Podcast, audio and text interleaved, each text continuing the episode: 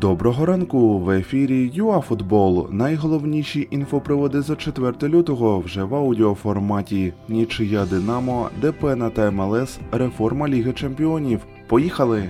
Лідер УПЛ провів черговий спаринг на зборах у Туреччині і розписав мирову із болгарським ЦСКА 1948. У складі киян з перших хвилин вийшов юний нападник Влад Ванат. Голом він не відзначився, зате забили циганков та Депена, але опонент також провів два м'ячі. Уряд Німеччини до 17 лютого заборонив польоти з країн, де були зафіксовані мутації ковіда. Таким чином, перший матч однієї восьмої ліги чемпіонів РБ Лейпциг Ліверпуль пройде 16 числа в іншій країні, ймовірно, у Будапешті, столиці Угорщини. УЄФА пропонує через пару кампаній скасувати груповий етап Ліги Чемпіонів і розширити кількість учасників турніру до 36.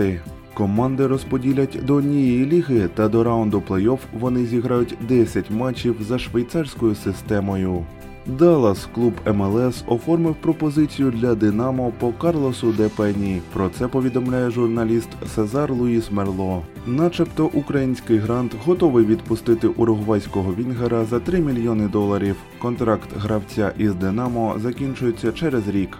А тепер до результатів. Челсі здобув другу перемогу під керівництвом Томаса Тухеля. Тоттенхем капітулював через реалізований пенальті Жоржиньо.